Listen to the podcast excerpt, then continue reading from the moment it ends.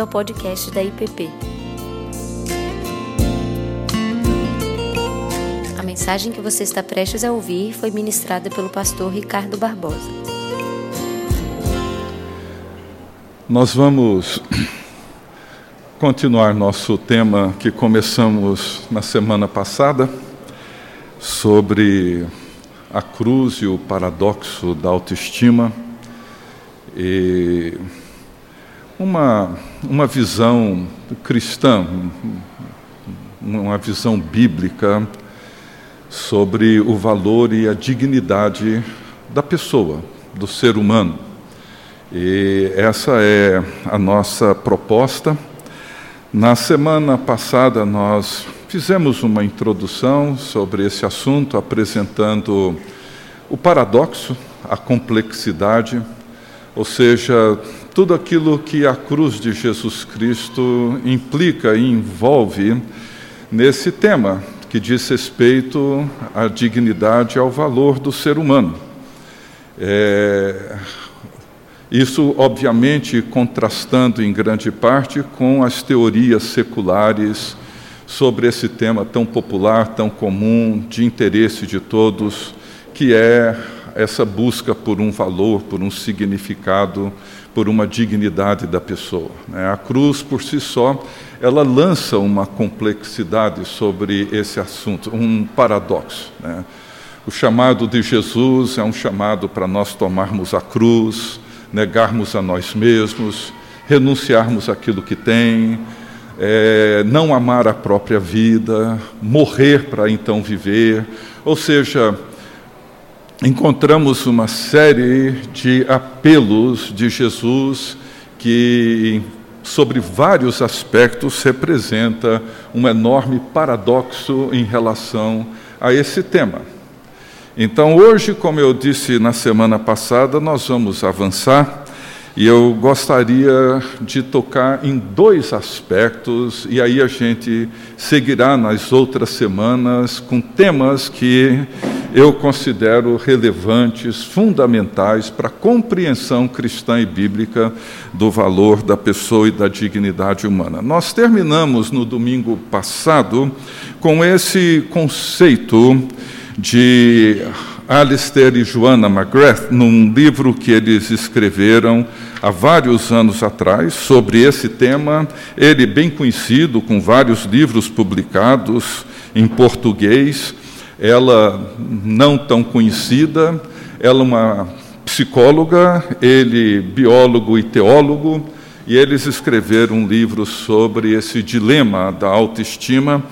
E o conceito que ele dá nesse livro e que eu usei na semana passada, e já fizemos até um comentário sobre ele, que eu não vou repetir hoje, mas diz que a autoestima consiste em uma avaliação ou julgamento global sobre a aceitabilidade pessoal e a dignidade de ser amado, que carrega consigo sentimentos agradáveis ou desagradáveis está fortemente relacionado com os pontos de vista percebido pela pessoa por outras importantes em sua vida. E a pergunta que, que fica, e que para mim é muito importante, dentro desse conceito que o casal coloca diante de nós, é quem é o verdadeiro outro? Quando eles dizem que a autoestima ela depende em grande parte do julgamento e da avaliação que pessoas importantes para nós têm a respeito de nós, sejam os nossos pais, cônjuges, filhos, colegas de trabalho, chefe, pessoas que admiramos e que julgamos importantes, mas a pergunta que importa para nós é quem que é para nós o verdadeiro outro? Uma vez que todos esses outros importantes para nós, eles são limitados, falham, são pecadores, seus julgamentos e as suas avaliações são limitadas, muitas vezes injustas, imperfeitas, imprecisas, às vezes até se esforçando para serem justos, nem sempre são. Muitas vezes, tentando ser mais agradáveis, procuramos afirmar fatos que não são verídicos, não são consistentes em relação àquela pessoa. Vimos muito sobre isso na semana passada. E para nós, discípulos de Jesus Cristo, que creem em Jesus Cristo, o verdadeiro outro é o Deus revelado na pessoa de Jesus Cristo. Esse é o verdadeiro outro. E hoje eu quero avançar um pouco mais em direção à maneira como precisamos compreender essa realidade. Então, obviamente, para isso, nós vamos começar olhando para um texto bem conhecido de Gênesis 1, quando diz assim as Escrituras na narrativa da criação: também disse Deus, façamos o homem à nossa imagem, conforme a nossa semelhança Tenha ele domínio sobre os peixes do mar, sobre as aves dos céus, sobre os animais domésticos, sobre toda a terra e sobre todos os répteis que rastejam pela terra. Criou Deus, pois, o homem à sua imagem, a imagem de Deus o criou, homem e mulher os criou. Então eu gostaria de considerar hoje, uma parte dessa manhã, sobre o princípio fundamental para a formação de uma autoimagem ou de, uma, ou de um valor e de uma dignidade do ser humano a partir desse princípio da imago Dei apresentado em Gênesis 1, esse princípio que percorre todas as escrituras e que é fundamental para a nossa compreensão bíblica e cristã desse tema. Esse princípio ele tem sido um princípio para vários aspectos que envolve que envolve o ser humano. Por exemplo, é a partir dele que conceitos como ah, direitos humanos e a formulação de princípios relacionados aos direitos humanos, ele é baseado num conceito bíblico da criação, ou seja, Deus nos criou todos à sua imagem e semelhança, e mesmo que o pecado tenha de alguma forma comprometido, corrompido, ele não aniquilou essa verdade, esse princípio fundamental.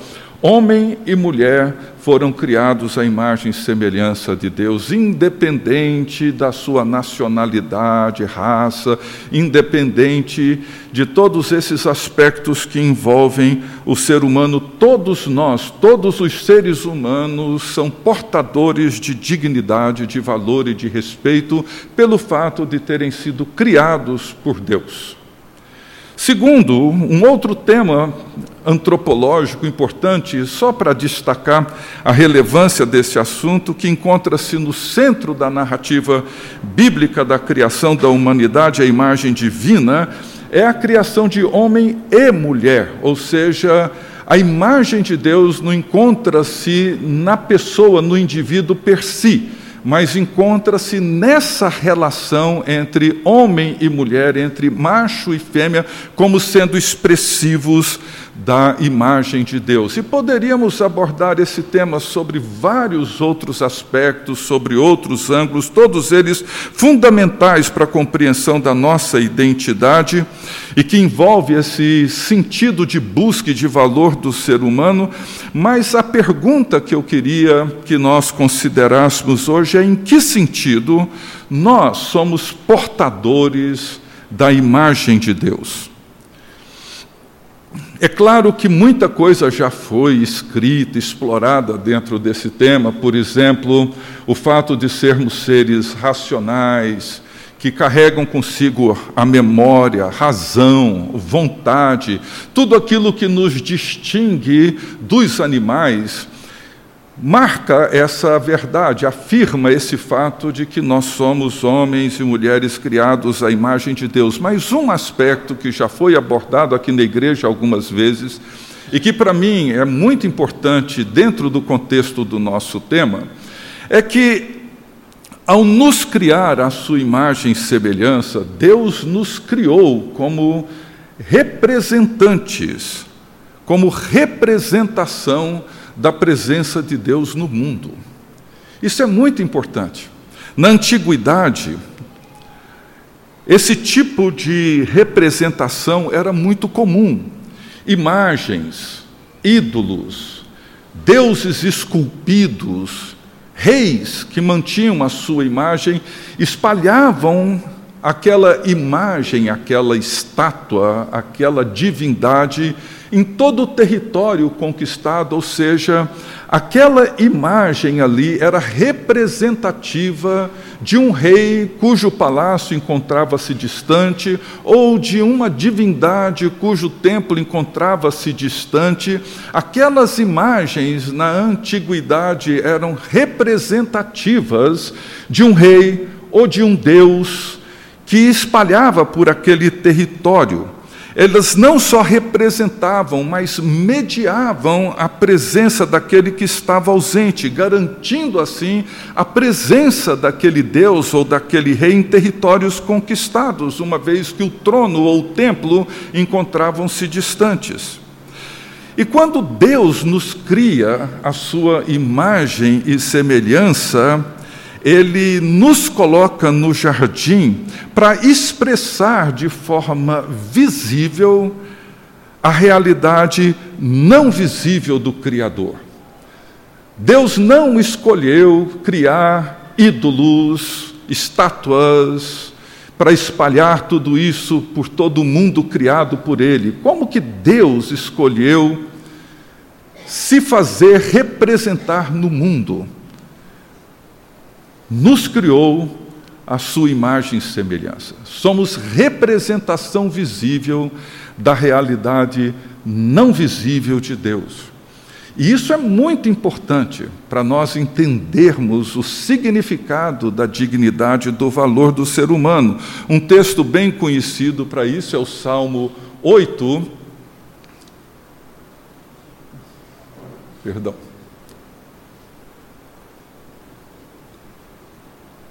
Aí.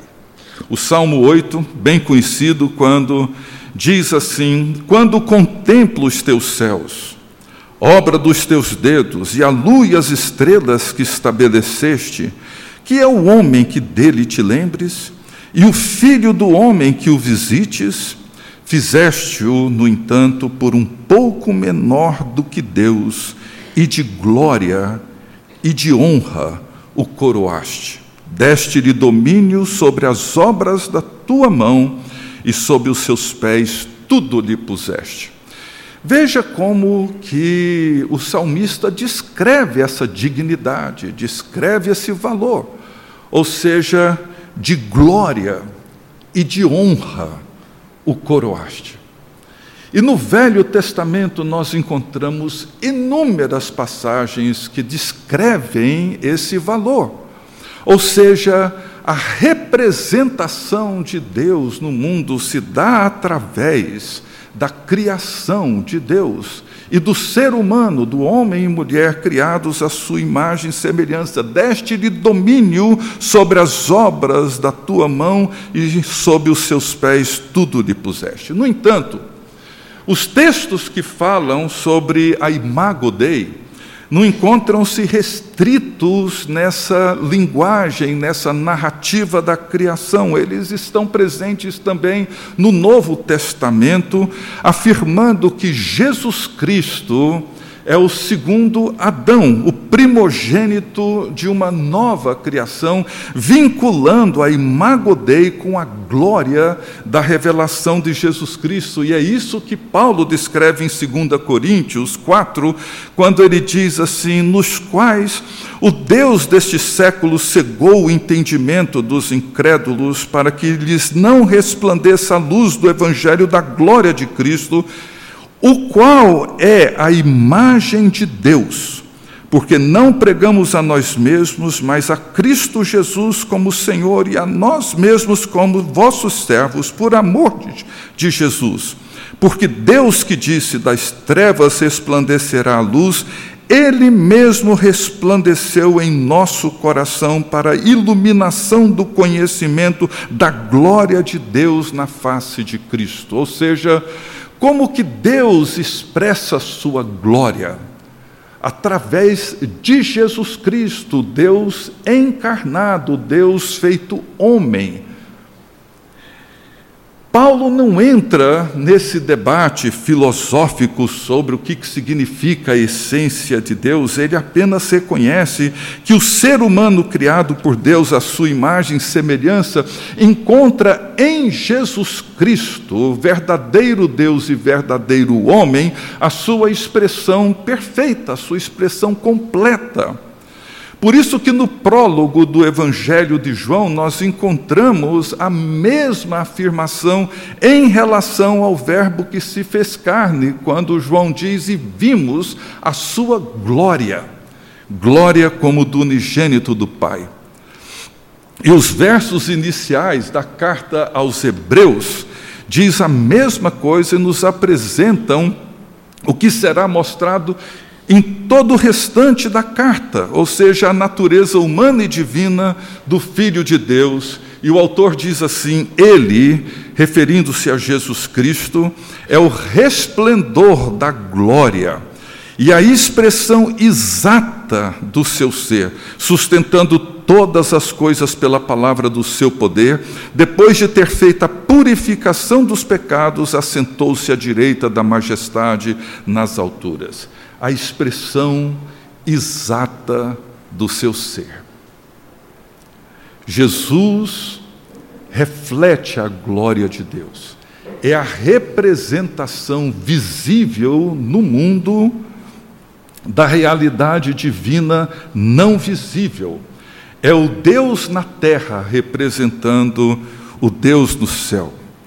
E em todo o Novo Testamento nós encontramos esse tema central de que Jesus Cristo é a verdadeira e perfeita imagem de Deus, como ele mesmo disse a Filipe em João 14: Quem me vê a mim, vê o Pai. Ele é a expressão perfeita. Agora, avançando um pouco mais, para entrar mais objetivamente no nosso tema, na carta que Paulo escreve aos Romanos, no capítulo 8, um dos capítulos mais impressionantes, ele traz esse significado da imago Dei para a experiência cristã de cada um de nós.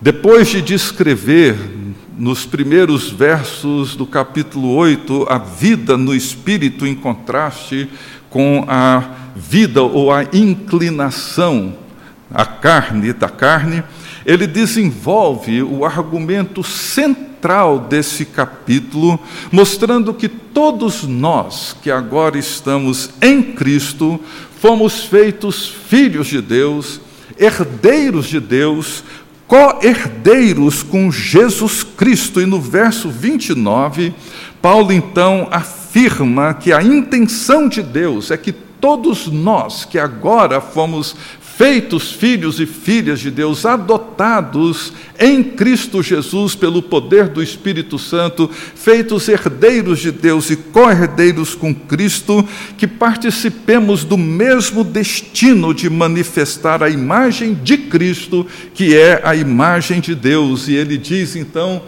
porquanto aos que de antemão conheceu, também os predestinou para serem conformes à imagem do seu filho, a fim de que ele seja o primogênito entre muitos irmãos.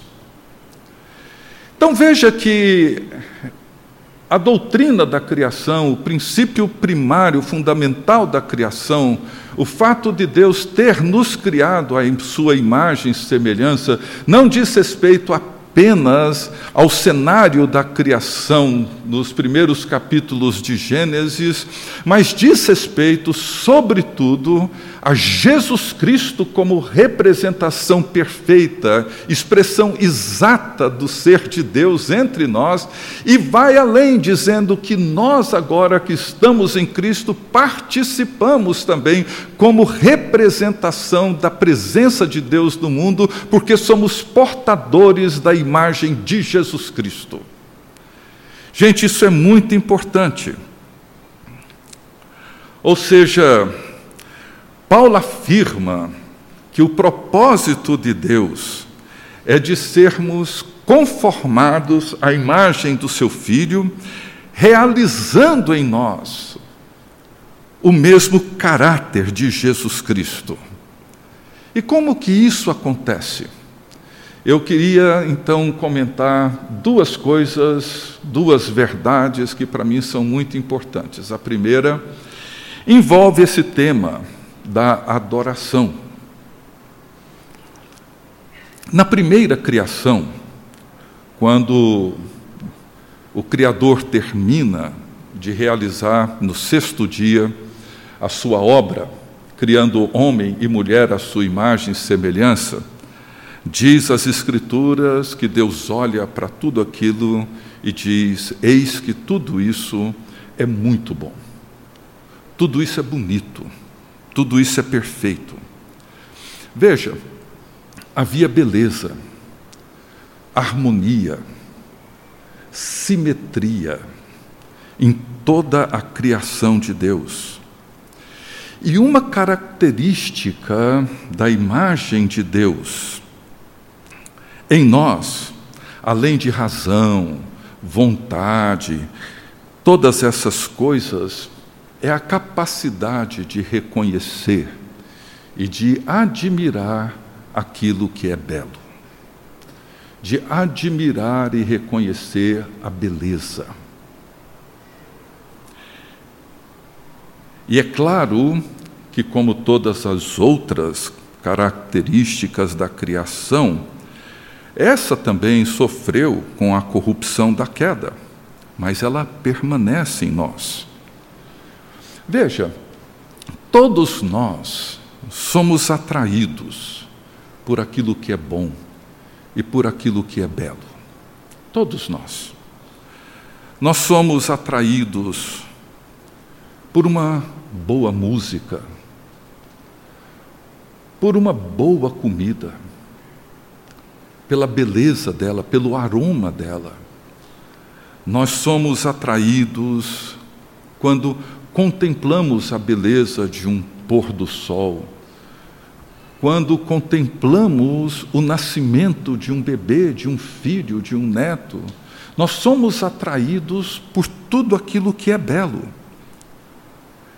Tudo aquilo que é belo nos seduz e admiramos e nos maravilhamos com tudo isso.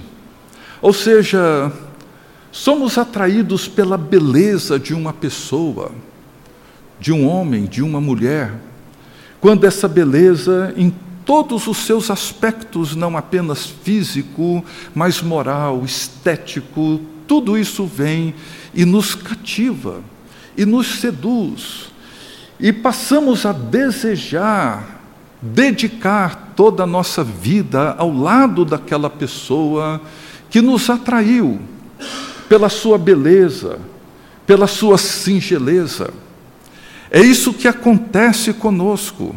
Ou seja, Deus criou em nós essa capacidade que nos impulsiona, esse princípio básico que nos impulsiona para a realidade última, que é adoração. Contemplar e admirar o que é belo é um ato exclusivo do ser humano.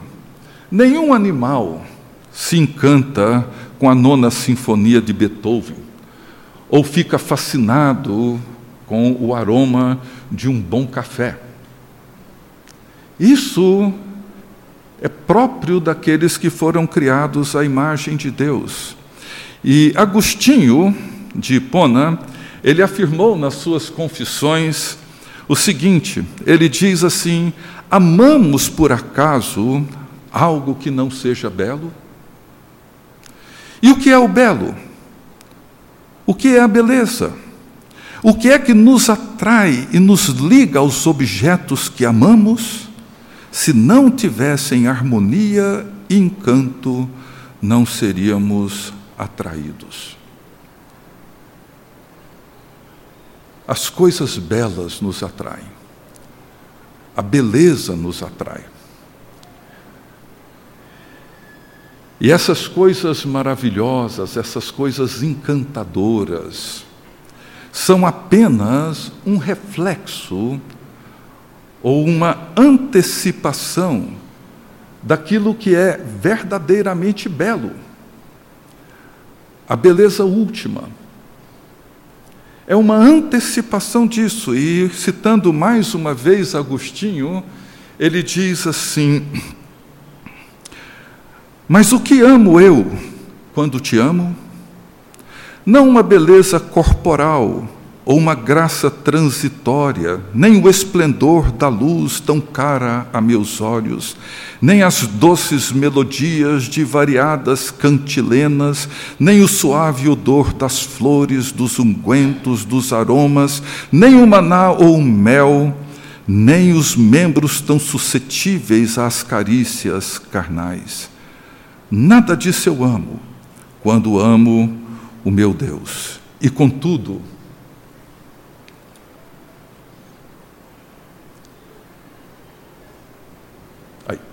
e contudo, amo a luz, a voz, o perfume, o alimento e o abraço quando amo meu Deus.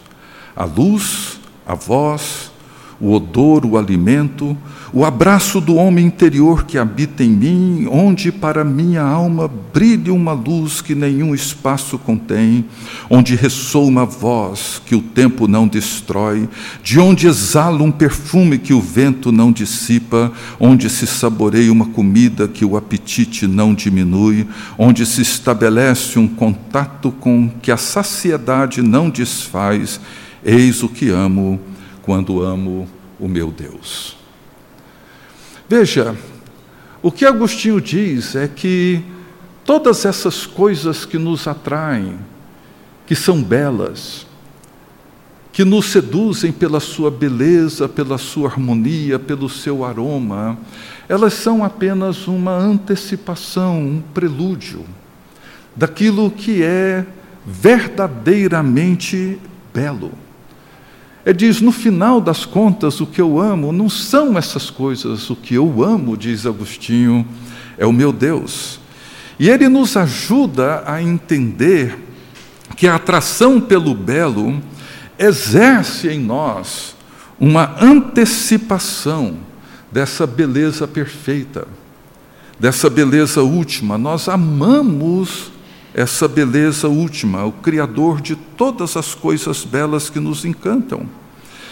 É por isso que nos Salmos nós encontramos inúmeros versículos que descrevem que o ato de adorar é o ato de contemplar e se encantar com essa beleza última. Veja o que dizem os Salmos. A única coisa que peço ao Senhor, o meu maior desejo, é morar na casa do Senhor todos os dias da minha vida para contemplar a beleza do Senhor e meditar no seu templo. Contemplar a beleza do Senhor. Tributai ao Senhor a glória devida ao seu nome. Adorai o Senhor na beleza da sua santidade. Glória, glória e majestade estão diante dele, força e formosura no seu santuário. Adorai o Senhor na beleza da sua santidade, tremei diante dele todas as terras. São inúmeros os versículos. O que, que atrai o salmista à adoração? A beleza de Deus. Quando ele adora e se encanta com a santidade de Deus, ele fala da beleza da santidade de Deus, é porque ele contempla a perfeição do caráter de Deus. Ele é perfeito. Deus é perfeitamente justo, perfeitamente fiel, perfeitamente bom, perfeitamente misericordioso, compassivo, paciente. É essa beleza que atrai o salmista e é essa beleza que nos atrai e nos impulsiona para desejá-lo mais do que tudo.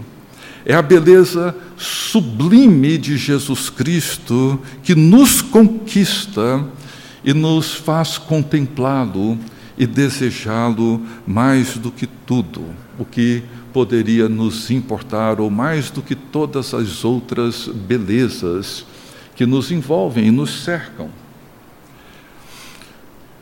E foi isso que aconteceu com Paulo. Paulo, ele disse que. Perdão.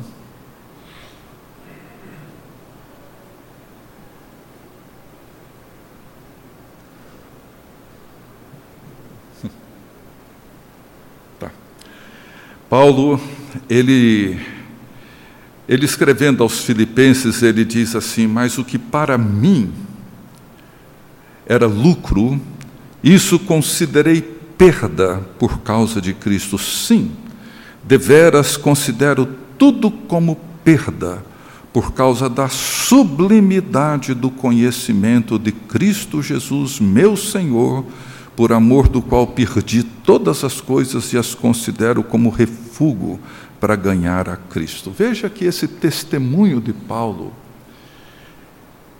revela o princípio básico da adoração, que não é cantar simplesmente, não é vir à igreja aos domingos simplesmente. Ele diz que no seu encontro com Jesus de Nazaré na estrada de Damasco, o levou a um estado de encantamento e de deslumbramento diante da sublimidade de Jesus Cristo e ele ficou tão maravilhado, tão encantado, tão absorvido por essa beleza do conhecimento de Cristo, que isso passou a determinar os seus outros desejos e anseios. E é isso que acontece conosco quando nós nos encantamos e nos maravilhamos com a beleza. E diante da extraordinária beleza de Cristo e da sua obra, Paulo reconhece que todas as outras belezas que ele havia contemplado e que ele se sentiu atraído por elas, no judaísmo e tudo mais, ele viu que tudo aquilo era absolutamente nada diante da sublimidade do conhecimento de Cristo e todas as outras coisas tornaram-se para ele menos do que nada, foram consideradas como um refúgio para alcançar a Cristo. E aqui nós entendemos ou damos um passo na nossa compreensão melhor do significado do valor e da dignidade humana, ou do significado da autoestima humana. Quando Paulo diz que o verdadeiro outro para ele era Jesus Cristo.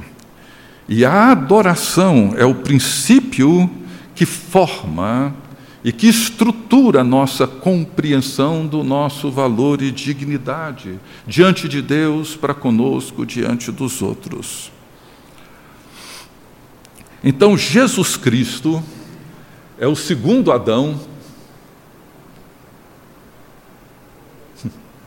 Bom, mais tarde eu leio isso aí. Jesus Cristo é o segundo Adão, o primogênito da nova criação e a imagem perfeita do caráter de Deus. Esse é o ponto de partida. O que Paulo desejava na sua vida era se tornar semelhante a Jesus Cristo. Era em Jesus que Paulo esperava ter a avaliação e o julgamento exato, real e verdadeiro sobre quem ele era. E Paulo segue na carta aos Filipenses afirmando: não que eu tenha obtido ou tenha já recebido a perfeição, mas prossigo para conquistar aquilo para o qual eu também fui conquistado por Jesus Cristo Irmãos, quanto a mim, não julgo havê-lo alcançado, mas uma coisa faço, esquecendo-me das coisas que para trás ficam e avançando para as que diante de mim estão, prossigo para o alvo, para o prêmio da soberana vocação de Deus em Cristo Jesus. Então veja, a conformidade com a imagem de Jesus Cristo, a imagem exata e perfeita de Deus, era aquilo que Paulo buscava e aquilo que certamente dava a ele uma compreensão de valor e dignidade. E ele diz: não que eu tenha já conseguido, não que eu tenha já obtido. Ele reconhece que há um processo, há um longo caminho a ser percorrido.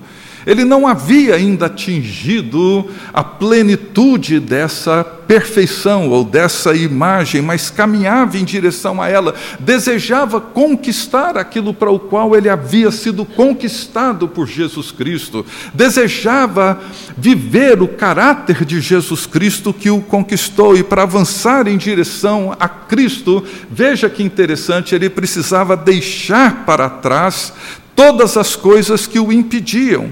Ou seja, ele precisava deixar para trás, usando a linguagem da nossa conversa aqui hoje, deixar para trás todos os outros outros importantes na sua vida, para o seu valor e para a sua dignidade, ele precisava deixar para trás todos esses outros importantes. Isso não foi difícil para Paulo quando ele tinha diante de si a perfeição do verdadeiro outro.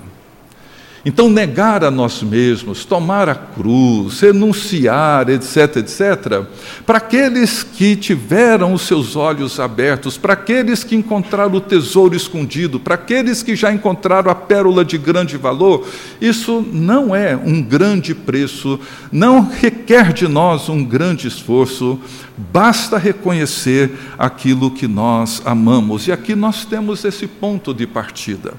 Fomos criados por Deus, fomos criados para Deus, criados à imagem e semelhança de Deus. Jesus Cristo é a expressão exata e perfeita da imagem de Deus em nós. Fomos salvos por Jesus Cristo, redimidos, comprados por Ele, perdoados, reconciliados com Ele, para experimentarmos o seu caráter, a sua imagem e semelhança, e como Paulo diz, e todos nós com o rosto desvendado, contemplando como por espelho a glória do Senhor, somos transformados de glória em glória, de glória em glória, na sua própria imagem, como pelo Senhor o Espírito. Então, o clímax da narrativa bíblica da Imago Dei é a humanidade redimida por Jesus Cristo, compartilhando a imagem divina. Em nossa união com Cristo, nós não somos transformados de uma única vez, mas de glória em glória, de glória em glória. E todos nós que estamos em Cristo participamos desse processo de transformação gradual e progressiva. Adoração ou contemplação da beleza de Cristo realiza em nós uma visível manifestação do caráter de Deus. Por isso que Paulo desejava participar dos sofrimentos e da glória de Jesus Cristo, porque ele contemplou e contemplava essa beleza e tudo aquilo que acontecia na vida dele era uma antecipação do encontro com a realidade última, a beleza última.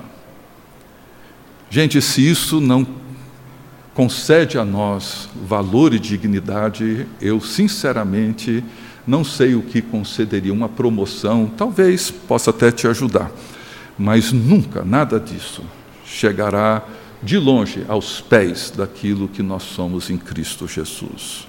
Eu queria terminar essa primeira parte com essa, esse pequeno poema de Agostinho, quando ele diz: Tarde te amei, Ó beleza tão antiga e tão nova, tarde demais eu te amei. Eis que habitavas dentro de mim e eu te procurava do lado de fora. Eu, disforme, lançava-me sobre as belas formas das tuas criaturas. Estavas comigo, mas eu não estava contigo. Retinham-me longe de ti as criaturas que não existiriam se em ti não existissem tu me chamaste, e teu grito rompeu a minha surdez. Fulguraste, brilhaste, a tua luz afugentou a minha cegueira. Espargiste na fragrância e respirando-a, suspirei por ti. Eu te saboreei e agora tenho fome e sede de ti. Tu me tocaste e agora estou ardendo no desejo da tua paz. Esse poema é um breve resumo da conversão de Agostinho. Ele, até os 30 anos, foi um homem devasso, mulherengo, corria atrás das mulheres, mantinha relacionamento, relacionamentos furtivos. Era uma pessoa que viveu essa vida assim. E ele diz que, que ele lançava-se sobre as belas formas das mulheres pensava que poderia encontrar alguma coisa, algum valor, alguma dignidade ao viver desse jeito. Mas reconhece que tudo aquilo o mantinha longe de Deus. Porque essas criaturas, elas não existiriam se em Deus elas não existissem, e aí Deus o chama. E o grito de Deus rompe a sua surdez, e o brilho de Deus afugenta a sua cegueira. E ele então saboreia, e ele então se delicia, e ele então se encanta, e isso faz com que todo o resto, tudo que ele viveu na vida dele, como Paulo, se transforma em esterco, em estrume, em refúgio diante da beleza. Tu me tocaste e agora estou ardendo no desejo da tua paz. Então veja, quando nós buscamos valor e dignidade naquilo que encontra-se fora de nós, esperando como uma criança um doce como recompensa por um bom comportamento, Acontece conosco mesmo que aconteceu com Agostinho, que procurava nas belas formas das mulheres e dos prazeres aquilo que ele então acreditava que poderia lhe dar valor e dignidade. Mas todas as criaturas, e aí incluindo nossos pais, cônjuges, filhos, etc., nossos melhores amigos, nunca irão nos satisfazer. Nunca. Nunca porque o nosso anseio é por uma beleza última. Isso é libertador. Tá? É importante você saber que a sua esposa, o seu marido, nunca vai te satisfazer plenamente. Esqueça isso. Não cobre isso, não espere isso. Nenhum ser finito pode atender um anseio infinito da alma humana. Isso tudo que nós vivemos é apenas um prenúncio, uma antecipação daquilo que um dia será.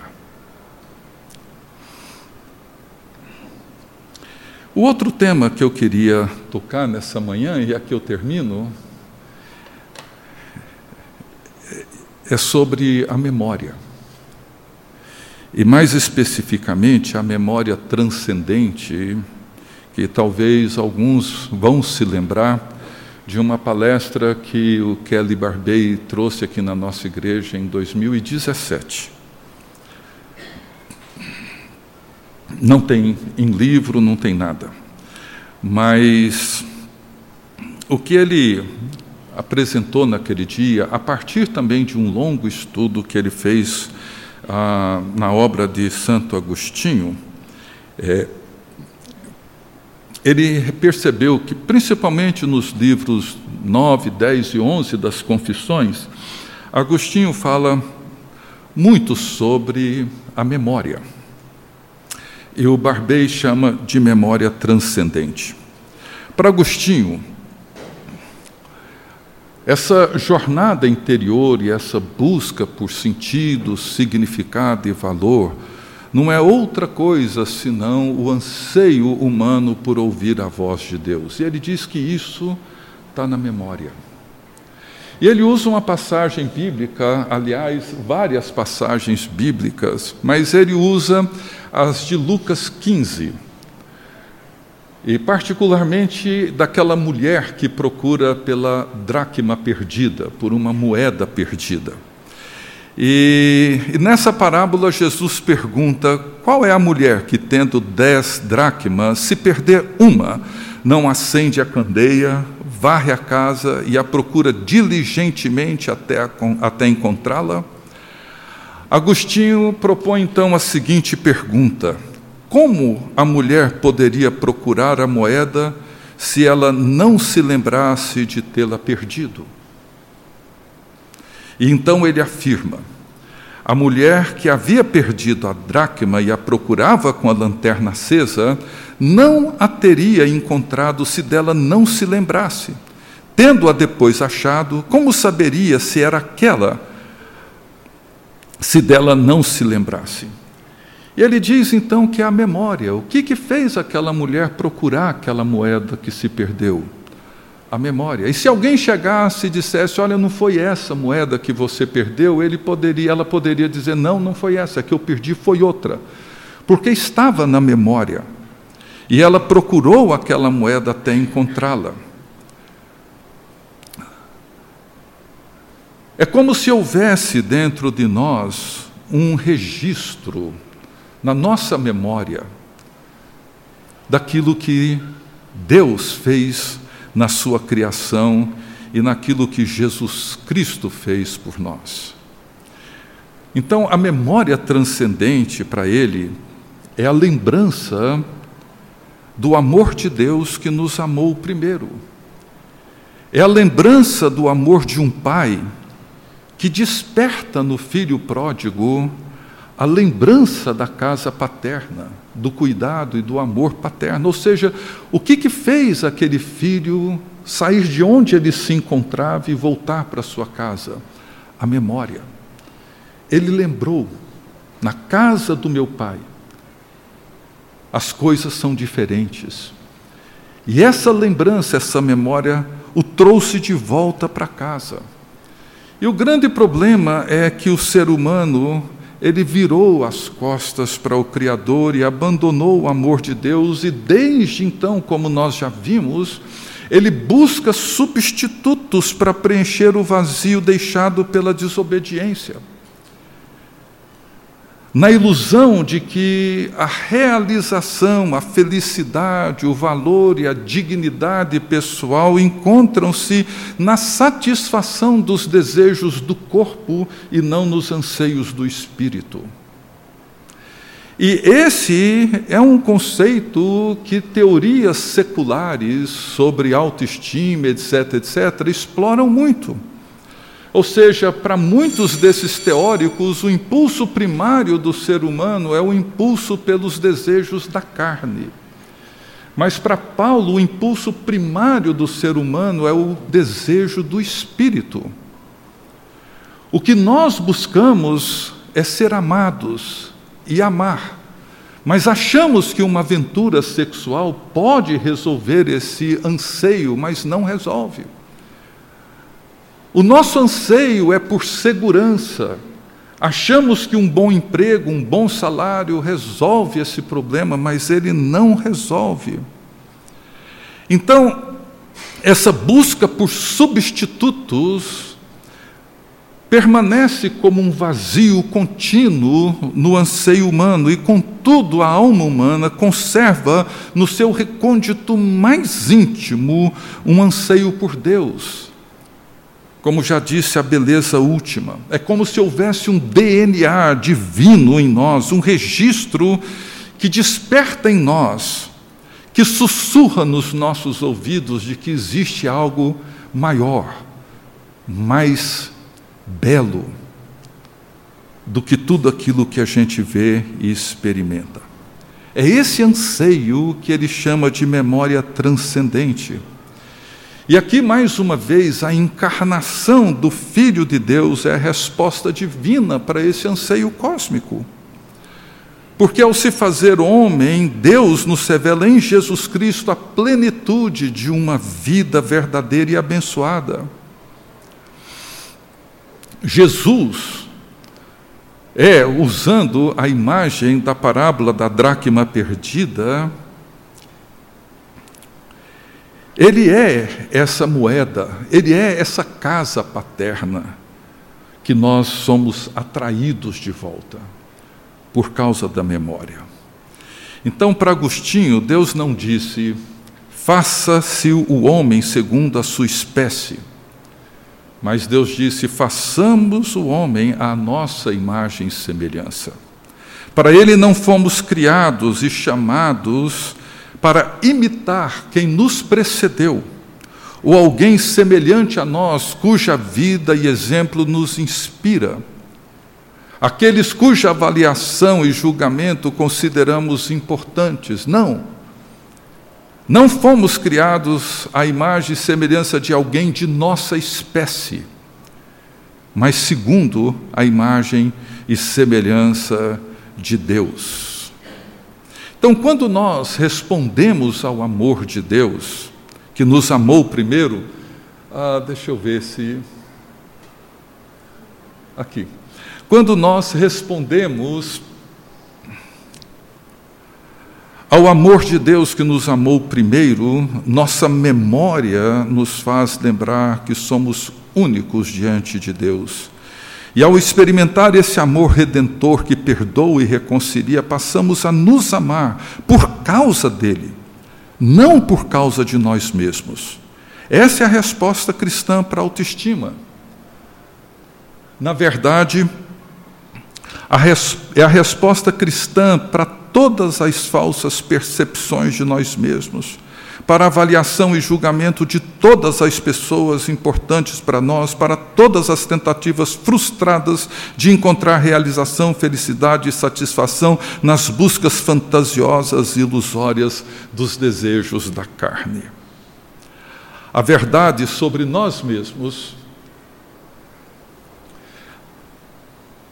é percebida por meio da obra de Cristo na cruz do Calvário, do amor de Deus revelado no sacrifício redentor do Filho de Deus, e na nova criação inaugurada na ressurreição de Cristo, que faz de cada um de nós pessoas novas, tendo em Jesus o primogênito da nova humanidade. Então, nenhuma teoria secular tem algo a nos dizer sobre a necessidade de transcendência na busca pela compreensão do valor e dignidade pessoal. Porque o anseio da alma humana registra na memória algo que não pode ser reproduzido por desejos triviais e superficiais do ser humano, mas aos anseios cósmicos, aos desejos mais profundos da alma humana e, sobretudo, em última análise, ao desejo por Deus e pelo conhecimento do seu amor revelado em Jesus Cristo. Então, eu quero concluir aqui reafirmando o que eu já disse. Para muitos, o impulso primário do ser humano são os desejos da carne, são os impulsos da carne. Esse é o desejo que move o ser humano. No entanto, para Paulo, o desejo primário, o impulso primário, não, é, não são os impulsos da carne, mas do espírito. A necessidade de alimento, por exemplo, é vital para a sobrevivência do ser humano. Mas se mantivermos, por exemplo, um bebê devidamente alimentado com todos os nutrientes necessários para o seu desenvolvimento físico, mas o privarmos do amor de sua mãe, por exemplo, mesmo devidamente alimentado, a sua alma e o seu corpo sofrerão danos psíquicos, espirituais e emocionais irreparáveis porque o anseio transcende tudo isso. Então, o conceito de memória em Agostinho aponta para a condição básica do ser humano pela lembrança de um lar, pela lembrança de um Deus que nos amou primeiro, onde a aceitação, o perdão, a reconciliação do Pai pode ser experimentado. Então, a autoestima, gente, não consiste na avaliação sobre a aceitabilidade pessoal e dignidade que está relacionada com os pontos de vista percebidos por outras pessoas importantes. Isso tem implicações, a gente sabe que tem. Mas enquanto nós não transcendermos a nossa compreensão, sabemos que isso será sempre limitadíssimo para que tenhamos uma compreensão adequada sobre quem somos diante de Deus. Então, eu gostaria de deixar esses dois exemplos, esses dois princípios, melhor dizendo, adoração e memória. Adoração não é virmos aqui e cantar hinos. Adoração é quando nós acontece quando nós somos capturados pela beleza última atraídos e maravilhados pela humanidade perfeita de Jesus Cristo, que desperta em nós o desejo de ser como Ele. Adoramos quando essa beleza nos cativa e nos captura. E a memória é quando nós entendemos que tudo aquilo que de alguma maneira produz em nós algum nível de satisfação real é um prenúncio, é apenas uma antecipação do anseio último do Espírito, que é o anseio por Deus. Se entendemos isso, nós temos um bom ponto de partida para compreender o valor e a dignidade do ser humano à luz das Escrituras, à luz da grande contribuição da tradição cristã. Vamos nos colocar de pé. Se você tiver alguma pergunta, por favor, pode me mandar ou trazer na semana que vem, ou me mandar por escrito, mas já tocou o sinal, as crianças já saíram da sua sala, não queremos comprometer os professores e as professoras mais do que eles já se dedicam por nós. Deus bendito, nós te agradecemos pela obra do teu Santo Filho, Jesus Cristo, nosso Senhor, que nos revelou a tua glória. Vimos nele a tua glória. Podemos contemplar e ver nele a expressão exata de quem Deus é.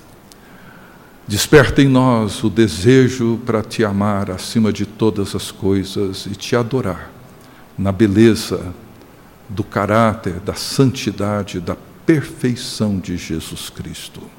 Guarda-nos no restante desse dia. É o que pedimos em nome de Jesus Cristo, nosso Senhor e Salvador, que nos ensinou a orar dizendo: Pai nosso que estás nos céus, santificado seja o teu nome. Venha o teu reino, seja feita a tua vontade, assim na terra como nos céus. O pão nosso de cada dia nos dá hoje. Perdoa as nossas dívidas, assim como nós perdoamos aos nossos devedores. E não nos deixes cair em tentação, mas livra-nos do mal, pois Teu é o reino, o poder e a glória para sempre. Amém. Você acabou de ouvir o podcast da IPP. Para saber mais, acesse nossa página em www.ippdf.com.br.